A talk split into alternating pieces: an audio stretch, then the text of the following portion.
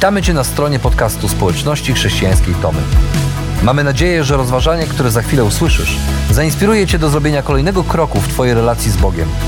Bo w naszej społeczności zapraszamy wszystkich do relacji z Chrystusem, który zmienia wszystko. Dziękujemy za Twoje zainteresowanie i zapraszamy Cię do polubienia naszego profilu na Facebooku, Instagramie i YouTubie oraz ściągnięcia darmowej aplikacji na smartfona. Dobrego słuchania.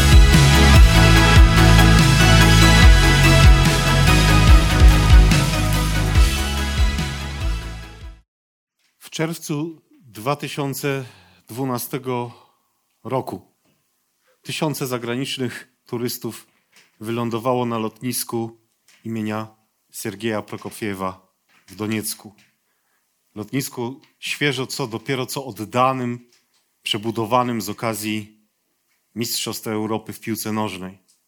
Tłumy ludzi przechadzały się po ulicach miasta, zajmowały hotele, kwatery i kampingi.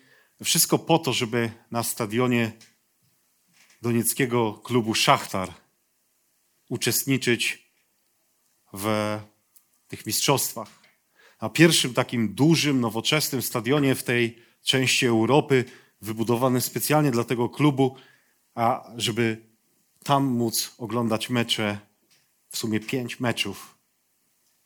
Kibice Francji, Anglii, Ukrainy, Hiszpanii, Portugalii. Na każdym z meczów 47-48 tysięcy ludzi kibicowało swoje drużyny. Ci, którzy nie mieścili się na stadionach, w strefach kibica, okupowali miejsce i próbowali stamtąd kibicować wybrańcom swoim ulubionym piłkarzom. Ukraina, a może nadal, była jednym z biedniejszych krajów Europy. Może nadal miała swoje problemy polityczne, społeczne, gospodarcze, ale wydawało się, że wszystko idzie ku dobremu i wszyscy żyli atmosferą tego czasu i tego sportowego wydarzenia. Sprawy zdawały się iść generalnie w dobrym kierunku. Mogło być już chyba tylko lepiej. 2 lata później, w nocy 25 maja, 3 grupy prorosyjskich separatystów, regularnych żołnierzy rosyjskiej armii i ochotników z Czeczenii, łącznie liczące 120 osób, w ciężarówkach marki Kamaz przekroczyły rosyjską granicę i przyjechały w kierunku Doniecka. Tu na miejscu połączyły się z grupą, która nazywała się Wostok, która działała od jakiegoś czasu już na miejscu, i 26 maja rozpoczęły szturm tego lotniska, które jeszcze 2 lata temu przyjmowało tysiące kibiców i turystów z całej Europy. A ten szturm wtedy odparto kilka miesięcy później, on się ponowił i po wielomiesięcznych bojach ukraińska armia zdecydowała się ostatecznie wycofać z lotniska. I powiem, że kiedy każdego dnia dzisiaj docierają do nas różne przerażające informacje związane z wojną, która toczy się za naszą wschodnią granicą, to mi przypominają się te mistrzostwa Europy sprzed zaledwie 10 lat. Ja nie jestem jakimś strasznie zagorzałym kibicem, ale pamiętam te wszystkie przygotowania, bo to był jakiś taki niezwykły czas dla naszych dwóch krajów i pamiętam, jak wszyscy ekscytowaliśmy się tym, czy zdążą wybudować te stadiony, czy zdążą wybudować te wszystkie autostrady, czy uda się pomieścić tych wszystkich kibiców. Pamiętam, jak to wszystko było przygotowywane i pamiętam też tłumy ludzi, którzy pojawiły się z okazji właśnie tych mistrzostw i w Polsce, i na Ukrainie, i atmosferę tego piłkarskiego święta. I zaledwie kilka lat później wystarczyło, żeby to odnowione lotnisko, ten stadion, te wszystkie rzeczy, które tam były, że to wszystko legło w gruzach. Dzisiaj klub Szachtar Donieck uczestniczy w europejskich rozgrywkach, grając na stadionie Legii Warszawa, bo nie jest w stanie tak grać na stadionie, który został tam na miejscu w Doniecku częściowo zniszczony. A wschodnia Ukraina jest morzem gruzów. I kiedy patrzymy na to, to być może nie widzimy wyjścia z tej sytuacji. I wydaje się, że świat z jego taką pozorną stabilizacją legł w gruzach. Tak jak ten stadion i tak jak to lotnisko. Modlimy się do Boga, by zechciał zainterweniować i zaprowadzić pokój, ale tak naprawdę sami nie wiemy, co miałoby się wydarzyć, żeby wojna się mogła w końcu skończyć. I nie wiemy, jakie jest dobre rozwiązanie. I być może nawet tracimy nadzieję, czy w najbliższym czasie cokolwiek może się zmienić. A można nawet się zastanowić, czy Bóg w ogóle słucha tych modlitw i czy w ogóle się tym interesuje, bo wydaje się milczeć, kiedy do Niego wołamy. Ale w naszym życiu tak jest. Nie tylko w tym przypadku, ale w wielu innych, o których każdy z was prawdopodobnie mógłby opowiedzieć bardzo wiele historii. O tym, jak wydaje się, że sprawy idą w dobrym kierunku. Wydaje się, że mimo wszelkich trudności, mimo wszelkich problemów żyjemy w jakimś ustabilizowanym rytmie życia, kiedy pojawiają się problemy. Kiedy jak lawina spadają na nas trudności. Nasze plany obracają się w gruzy, a do naszego życia wkrada się strach i niepokój o jutro. Czy to choroba, czy problemy w pracy, czy nieporozumienia z najbliższymi, z rodziną, ze znajomymi, problemy finansowe. Świat przestaje być kolorowy, staje się źródłem lęku. Wali nam się na głowy jak te wspaniałe, piękne budynki ostrzeliwane w czasie wojennych działań. I wydaje się, że nie ma rozwiązania. Prosimy Boga, wołamy, chcielibyśmy, że coś się stało i nie widzimy, żeby działo się cokolwiek nowego. I zastanawiamy się, dlaczego milczy, kiedy wołamy.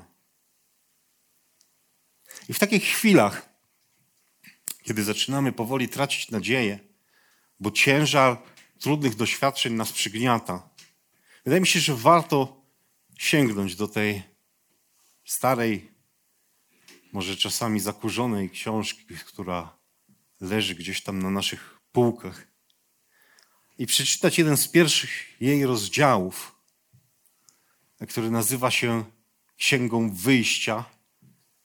I w pierwszym rozdziale tej Księgi Wyjścia możemy przeczytać o tym, co stało się tuż po tym, kiedy Jakub, zwany Izraelem, wraz ze swoimi synami trafił do Egiptu. Pamiętacie tą historię być może. To mnóstwo perypetii się z tym wiązało, ale ostatecznie trafili do tego Egiptu. I wydawało się, że jest źle, bo w Kanaan, gdzie mieszkali, był głód i tam nie działo się za dobrze, a niewątpliwie byli taką patologiczną trochę rodziną. Tam wiele rzeczy się działo, których dziać się nie powinno, ale wydaje się, że już się pogodzili, już wszystko zaczyna iść w dobrym kierunku i że sprawy zaczynają się układać. A czytamy więc od pierwszego rozdziału Księgi Wyjścia. A wszystkich przybyłych osób pochodzących bezpośrednio od Jakuba było 70. A Józef był już w Egipcie.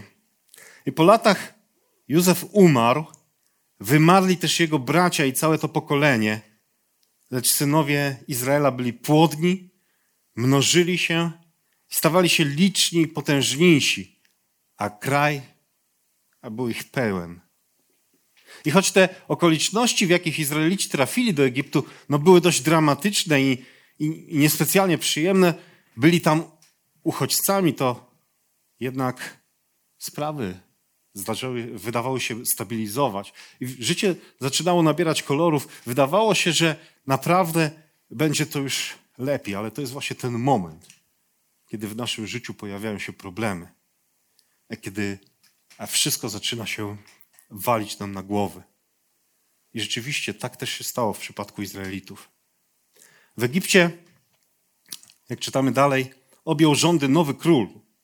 Nie znał on Józefa. Stwierdził wobec swego ludu: Izraelici przerośli nas liczbą i siłą. Postąpmy z nimi mądrze. Ukróćmy ich rozwój. Bo gdyby wybuchła wojna, mogliby dołączyć do naszych wrogów i walczyć przeciwko nam, a później opuścić nasze granice. No więc taka antymigracyjna retoryka okazuje się nie jest niczym nowym i nie należy tylko i wyłącznie do naszych czasów. Okazuje się, że Egipcjanie nie poczuli się zbyt wygodnie, kiedy tych Izraelitów zaczęło być coraz więcej. Więc zgodnie z rozporządzeniem królewskim zaczęto ich prześladować. Zaprzągnięto ich do obowiązkowej, przymusowej pracy, do robót budowlanych. Budowano nowe miasta, nowe spichlerze, do prac polowych. A kiedy okazało się, że tego wszystkiego jest za mało i że nie przynosi to efektów, zaczęto wdrażać jeszcze bardziej radykalne programy rozwiązania kwestii Izraelitów. Ponadto król Egiptu, jak czytamy, wezwał hebrajskie położne. Jedna z nich miała na imię Szafira, druga Pua. Przy porodach Hebrajek powiedział: zwracajcie uwagę na płeć dziecka, synów uśmiercajcie, córki mogą żyć. Położne jednak powodowane bojaźnią Boga nie stosowały się do rozkazów króla Egiptu. Przeciwnie, zostawiały chłopców przy życiu. Więc kiedy okazało się, że ten nakaz, a król postanowił to załatwić rękami izraelskich położnych, kiedy okazało się, że one nie słuchają, a postanowił wziąć sprawy bezpośrednio już w swoje ręce. I czytamy wtedy, faraon nakazał całemu swojemu ludowi: każdego syna, który urodzi się Izraelitą, wrzucajcie do Nilu. Córki zostawiajcie przy życiu. No to jest takie rozwiązanie na miarę współczesnych, totalitarnych reżimów. Zgodnie ze współczesnym prawem międzynarodowym moglibyśmy nazwać je ludobójstwem albo zbrodnią przeciwko ludzkości. A te dzisiaj w naszym świecie podlegają karze. No przynajmniej teoretycznie. W praktyce te międzynarodowe trybunały być może będą w stanie ścigać przywódców jakiejś małej Serbii czy Demokratycznej Republiki Konga albo innej Ugandy. O tyle i dzisiaj przywódcy mocarstw zazwyczaj pozostają bezkarni. I tak było też w starożytnym Egipcie. Kto mógłby zagrozić pozycji największego mocarstwa tamtych czasów? Ewentualnie król innego mocarstwa, prawdopodobnie wcale nie mniejszy morderca niż faraon. No ale nie zanosiło się, żeby faraona miało spotkać cokolwiek nieprzyjemnego, a Izraelitom świat zawalił się na głowę. Nie tylko cierpieli, zmuszani do przymusowej pracy na rzecz króla Egiptu, ale tracili swoje dzieci. I wydawało się, że nie czeka ich już tutaj nic dobrego.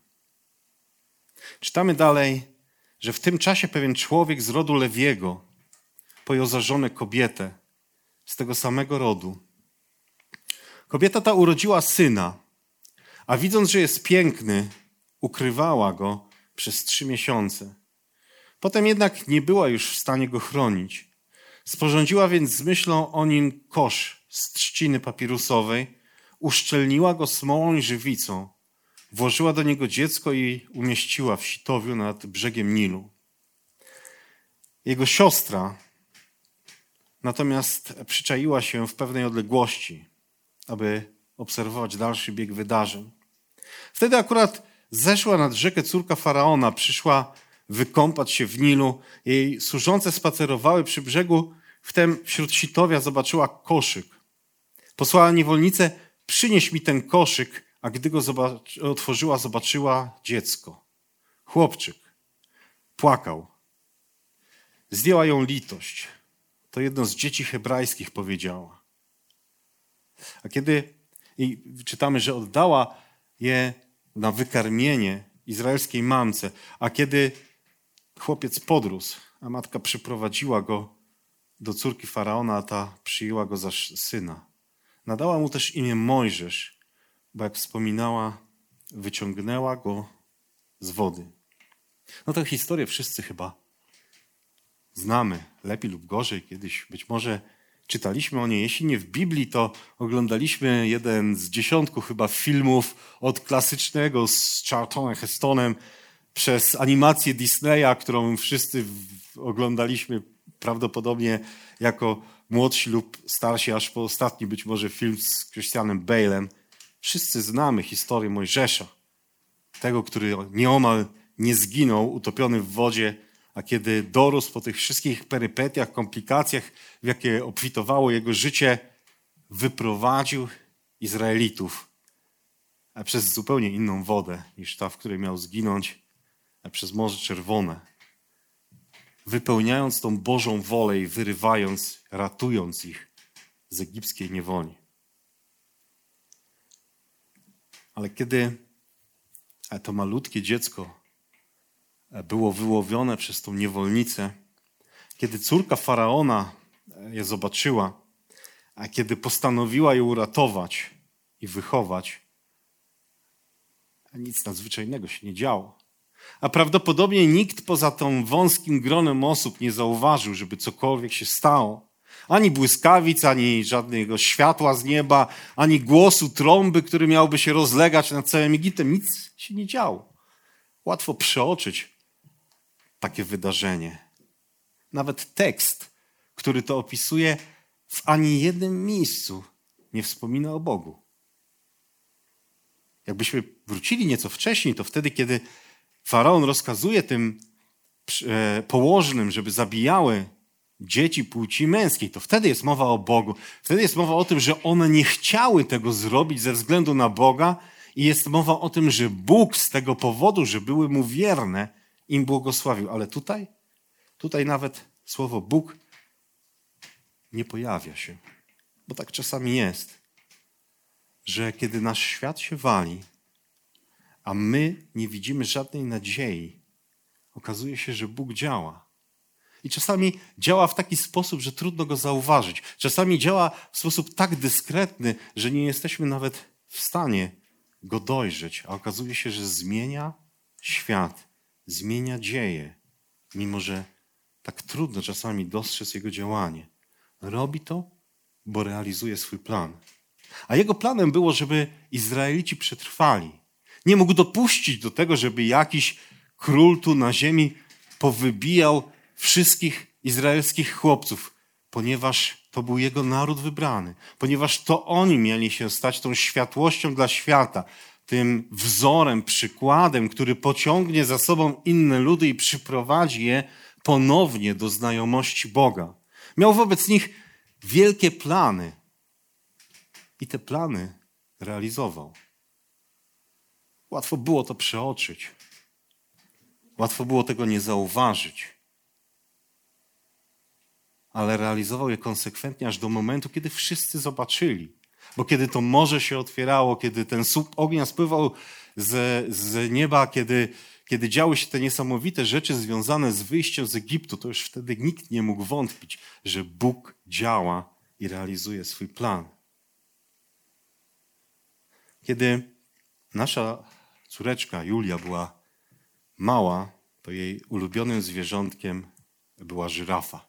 Właściwie do dzisiaj jest, ale wtedy miała taką małą plastikową żyrawkę, z którą nigdy się nie rozstawała, zawsze z nią chodziła.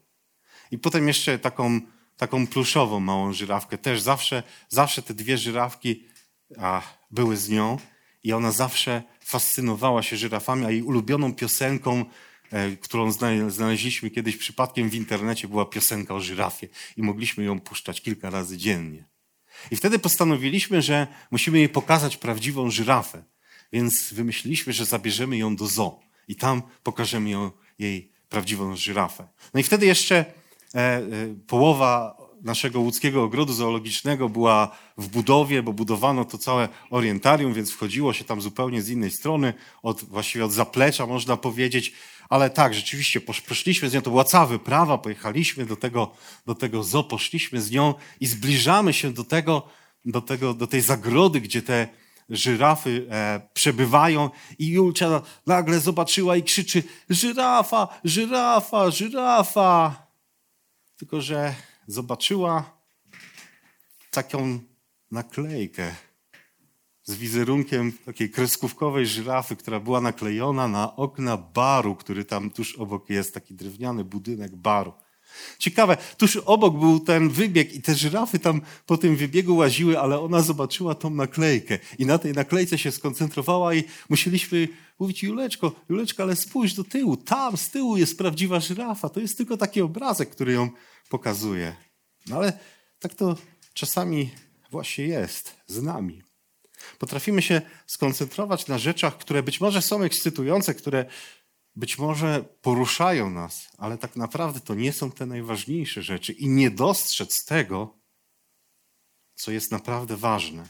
Zafrapowani tym wszystkim, z czym mamy na co dzień do czynienia, potrafimy przejść obok i nie zauważyć tego wielkiego planu, który stoi za wszystkimi wydarzeniami, które wydają się na pierwszy rzut oka nie mieć sensu, które nas przytłaczają, które nas niszczą, które sprawiają, że jesteśmy przerażeni, nie widzimy rozwiązania.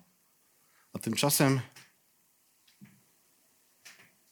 prawda jest taka, że czasami po prostu nie potrafimy zobaczyć tej większej rzeczywistości, bo oto wszechmocny Bóg, wbrew temu, co może nam się zdawać, nam przytłoczonym tym ciężarem, nam doświadczonym tymi przeciwnościami i problemami, ten wszechmocny Bóg nigdy nas nie opuszcza.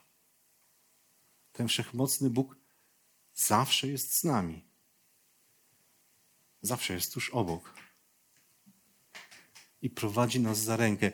I nie zawsze prowadzi nas przez drogi usłane różami, nie zawsze prowadzi nas w taki łatwy i przyjemny dla nas sposób, ale zawsze nas prowadzi, a końcem drogi, którą z Nim przemierzamy, jest wieczność. Wieczność, którą obiecał spędzić razem z nami. Jego zbawienie. Okazuje się, żaden faraon nie jest w stanie go powstrzymać.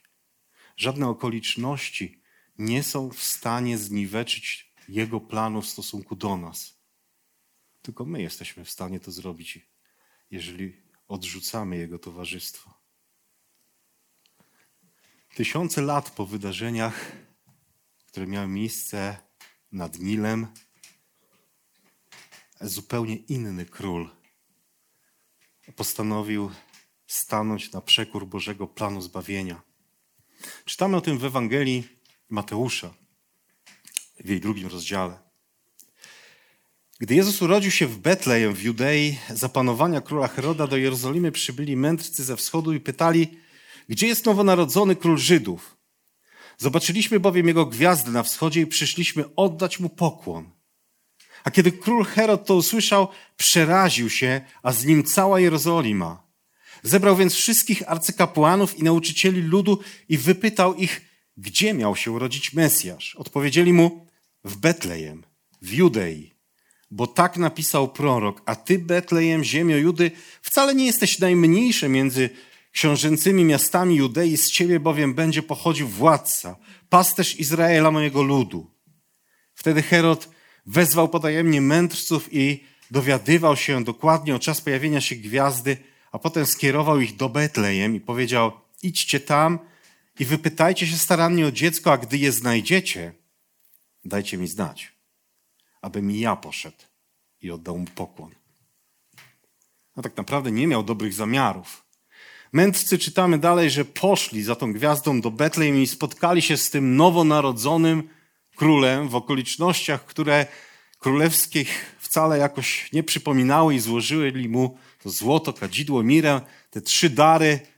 Nawiasem mówiąc, na podstawie tych 3 darów wymyśliliśmy sobie, że ich 3 było, a przecież nie wiemy, ilu ich było naprawdę, bo tekst o tym nie wspomina. I czytamy dalej, że gdy oni odjechali, anioł Pana ukazał się we śnie Józefowi i powiedział: wstań, weź dziecko oraz jego matkę i uciekaj do Egiptu. Zostań tam, dopóki nie dam ci nowego polecenia, bo Herod czyha na to dziecko, aby je zabić. Wstał więc w nocy, wziął dziecko oraz jego matkę, udał się do Egiptu i pozostał tam aż do śmierci Heroda. To wszystko stało się, aby wypełniły się słowa Pana powiedziane przez proroka: z Egiptu wezwałem mojego syna. Herod zaś, widząc, że mędrcy go zawiedli, bardzo się rozgniewał. Kazał pozabijać w Betlejem i w całej okolicy wszystkich chłopców w wieku do 2 lat. Stosownie do czasu, o którym dowiedział się od mędrców. Spełniło się wtedy to, co zostało zapowiedziane przez proroka Jeremiasza. Słychać krzyk, wrama i płacz i wielki jęk. Rachel opłakuje swe dzieci i nie przyjmuje pociechy, bo już ich nie ma. Po śmierci Heroda Józefowi w Egipcie ukazał się we śnie anioł Pana i powiedział: wstań, weź dziecko oraz jego matkę i wracaj do ziemi Izraela, bo już umarli ci, którzy czyhali na życie dziecka. Tę historię też znamy doskonale. Też ją wiele razy słyszeliśmy. Nawet jeśli nie czytaliśmy o niej w Biblii, to słyszeliśmy ją wiele razy odczytywaną przy świątecznej okazji. Oglądaliśmy być może również liczne filmy, które na jej temat powstały. Widowiska, nie wiem, szkolne jasełka, czy oglądaliśmy szopki. To jest historia tak znana, że właściwie każdy z nas chyba prędzej czy później, częściej lub rzadziej o niej słyszał. I oglądaliśmy ją tak wiele razy i tak się mocno z nią oswoiliśmy, że być może nawet już nie zauważamy tego, że tak naprawdę to, co Herod zrobił, nie różniło się niczym od tego, co robił faraon. Kolejny raz mamy do czynienia z jakimś wybrykiem totalitarnego władcy, mordercy i ludobójcy, owładniętego strachem, że ktoś mógłby zagrozić jego władzy. I choć inne źródła historyczne poza Ewangeliami nie mówią za bardzo nam o tej historii, to wiemy, że król Herod był znany z takiego obsesyjnego wręcz strachu przed utratą władzy. I ten strach popychał go do najcięższych zbrodni. Zaczęło się od tego, że zabił brata swojej żony, Arystobulosa, którego dopiero co uczynił arcykapłanem. Potem zabił samą swoją żonę, Mariamnę, jej 2 synów, Aleksandra i Arystobula, jej matkę, czyli ich babcię, Aleksandrę. Nawet kiedy w roku, w którym umarł, zdążył jeszcze tuż przed śmiercią zabić swojego najstarszego syna, Antypara. Podobno Cezar August mawiał, że na dworze króla Heroda lepiej być świnią niż królewskim synem, bo świń jako nieczystych nikt tam nie zabija, a królewscy synowie umierają jeden po drugim. Więc zgodnie z tym przekazem Mateusza kazał zabić wszystkich chłopców w Betlejem, ale inaczej niż w historii Mojżesza, gdzie Bóg się w ogóle nie pojawia. Tym razem pojawia się i wyraźnie nakazuje aniołowi we śnie przekazać Józefowi ostrzeżenie. Mają udać się do Egiptu. I ta historia, choć podobna, staje się jakby jej antytezą. Tamci z Egiptu uciekali, ci do Egiptu uciekają przed szalonym królem, który zabija dzieci. A kiedy niebezpieczeństwo minęło, ponownie anioł pański ukazał się Józefowi po to, żeby powiedzieć mu, że już może bezpiecznie wracać do swojej ojczyzny. Pamiętacie, jak to było z tą żyrafą? Żebyśmy nie pomylili obrazka żyrafy z samą żyrafą. I łatwo można się pomylić, czytając słowa ewangelisty, który obficie cytuje słowa dawnych proroków. I wydaje się, że te słowa mają dowodzić mesjańskiego charakteru Jezusa, który tam w tej stajence się rodzi, do którego ci mędrcy ze wschodu dopiero przybywają. A tymczasem okazuje się, że jest zupełnie inaczej. Kiedy czytamy w wersecie 15 u Mateusza, To wszystko stało się, aby spełniły się słowa Pana wypowiedziane przez proroka z Egiptu. Wezwałem mojego syna, to wydaje nam się, że tak, to właśnie o to chodziło Ozeaszowi, prorokowi, który w 11 rozdziale swojej księgi, w pierwszym wersecie napisał dokładnie te słowa. Ale gdybyśmy zajrzeli do tego Ozeasza, okazuje się, że w ogóle nie pisze o Mesjaszu, nie pisze o nadchodzącym Mesjaszu, o Jezusie, o niczym takim tam nie pisze. On pisze o narodzie egipskim, o narodzie izraelskim. Pisze o tym, że Bóg jest ojcem, a jego lud, Izrael, jest jego synem. I pisze, że z Egiptu wezwał swojego syna, a potem go prowadził za rękę.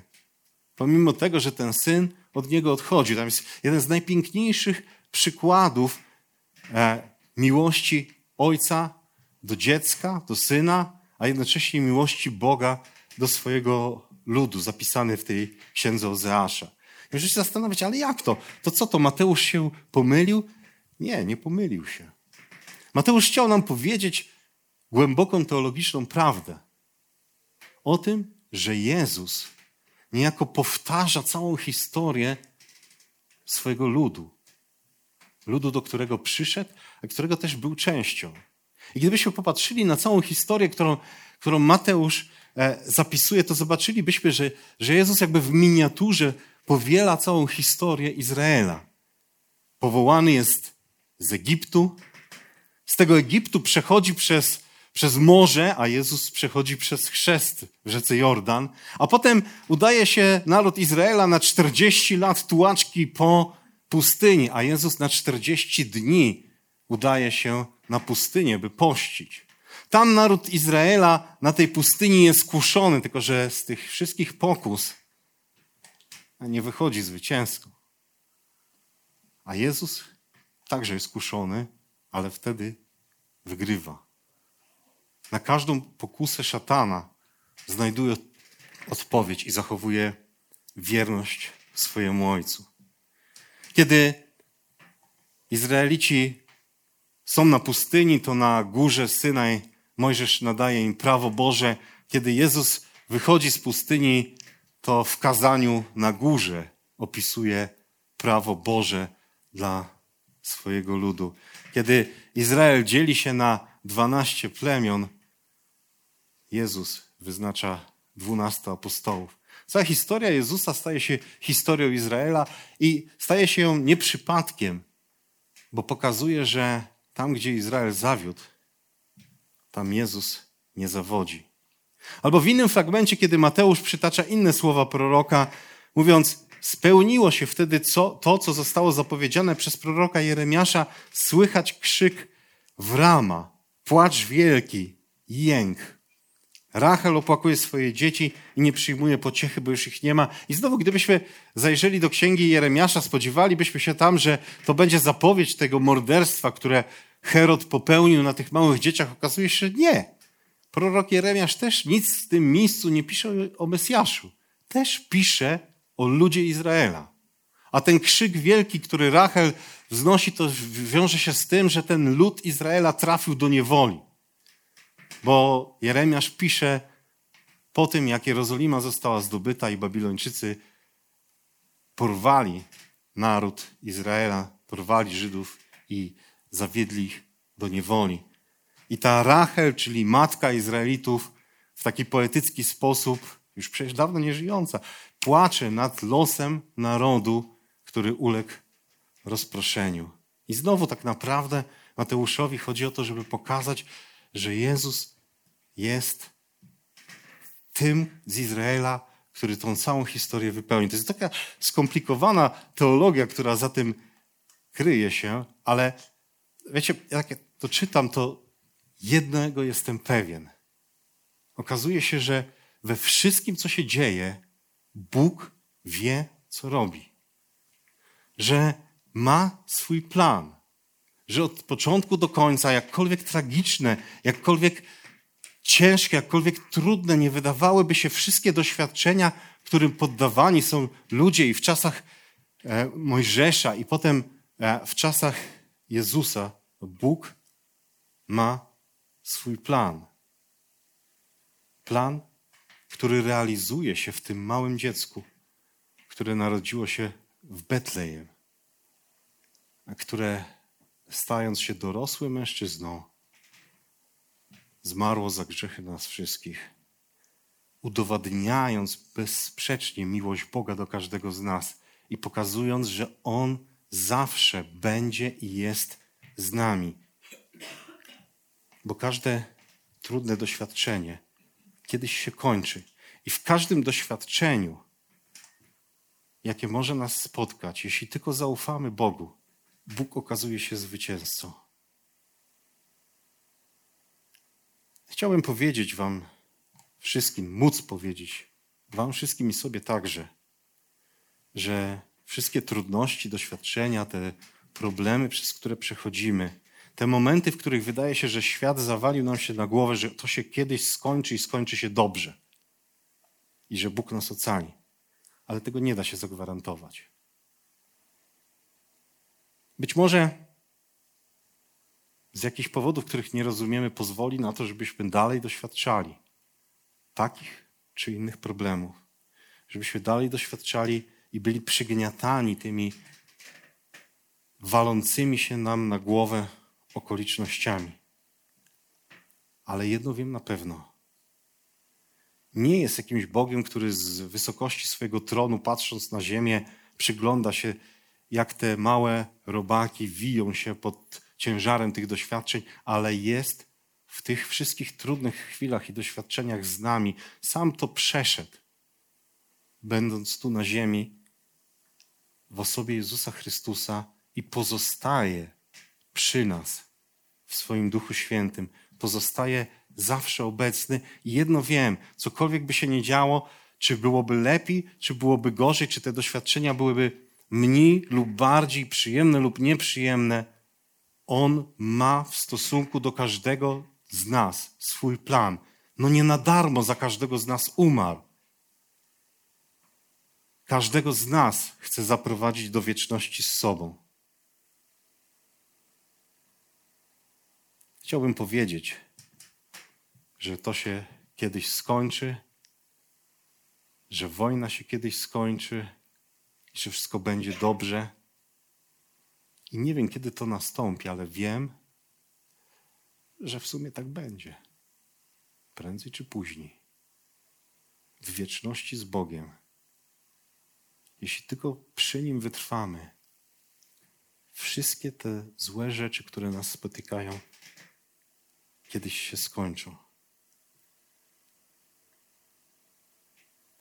Więc nawet w najciemniejszą noc naszego życia i w obliczu najstraszniejszych doświadczeń możesz być pewien, że Bóg wypełni swoje obietnice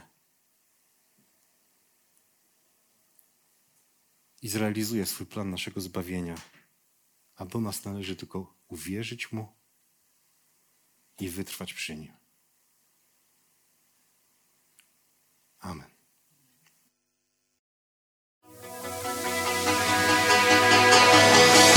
Jeszcze raz dziękujemy za wysłuchanie naszego rozważania. Jeżeli mieszkasz w okolicach Tomaszowa Mazowieckiego lub Łodzi, zapraszamy Cię do odwiedzenia nas na niedzielnym nabożeństwie. Więcej informacji znajdziesz na stronie shtomy.pl.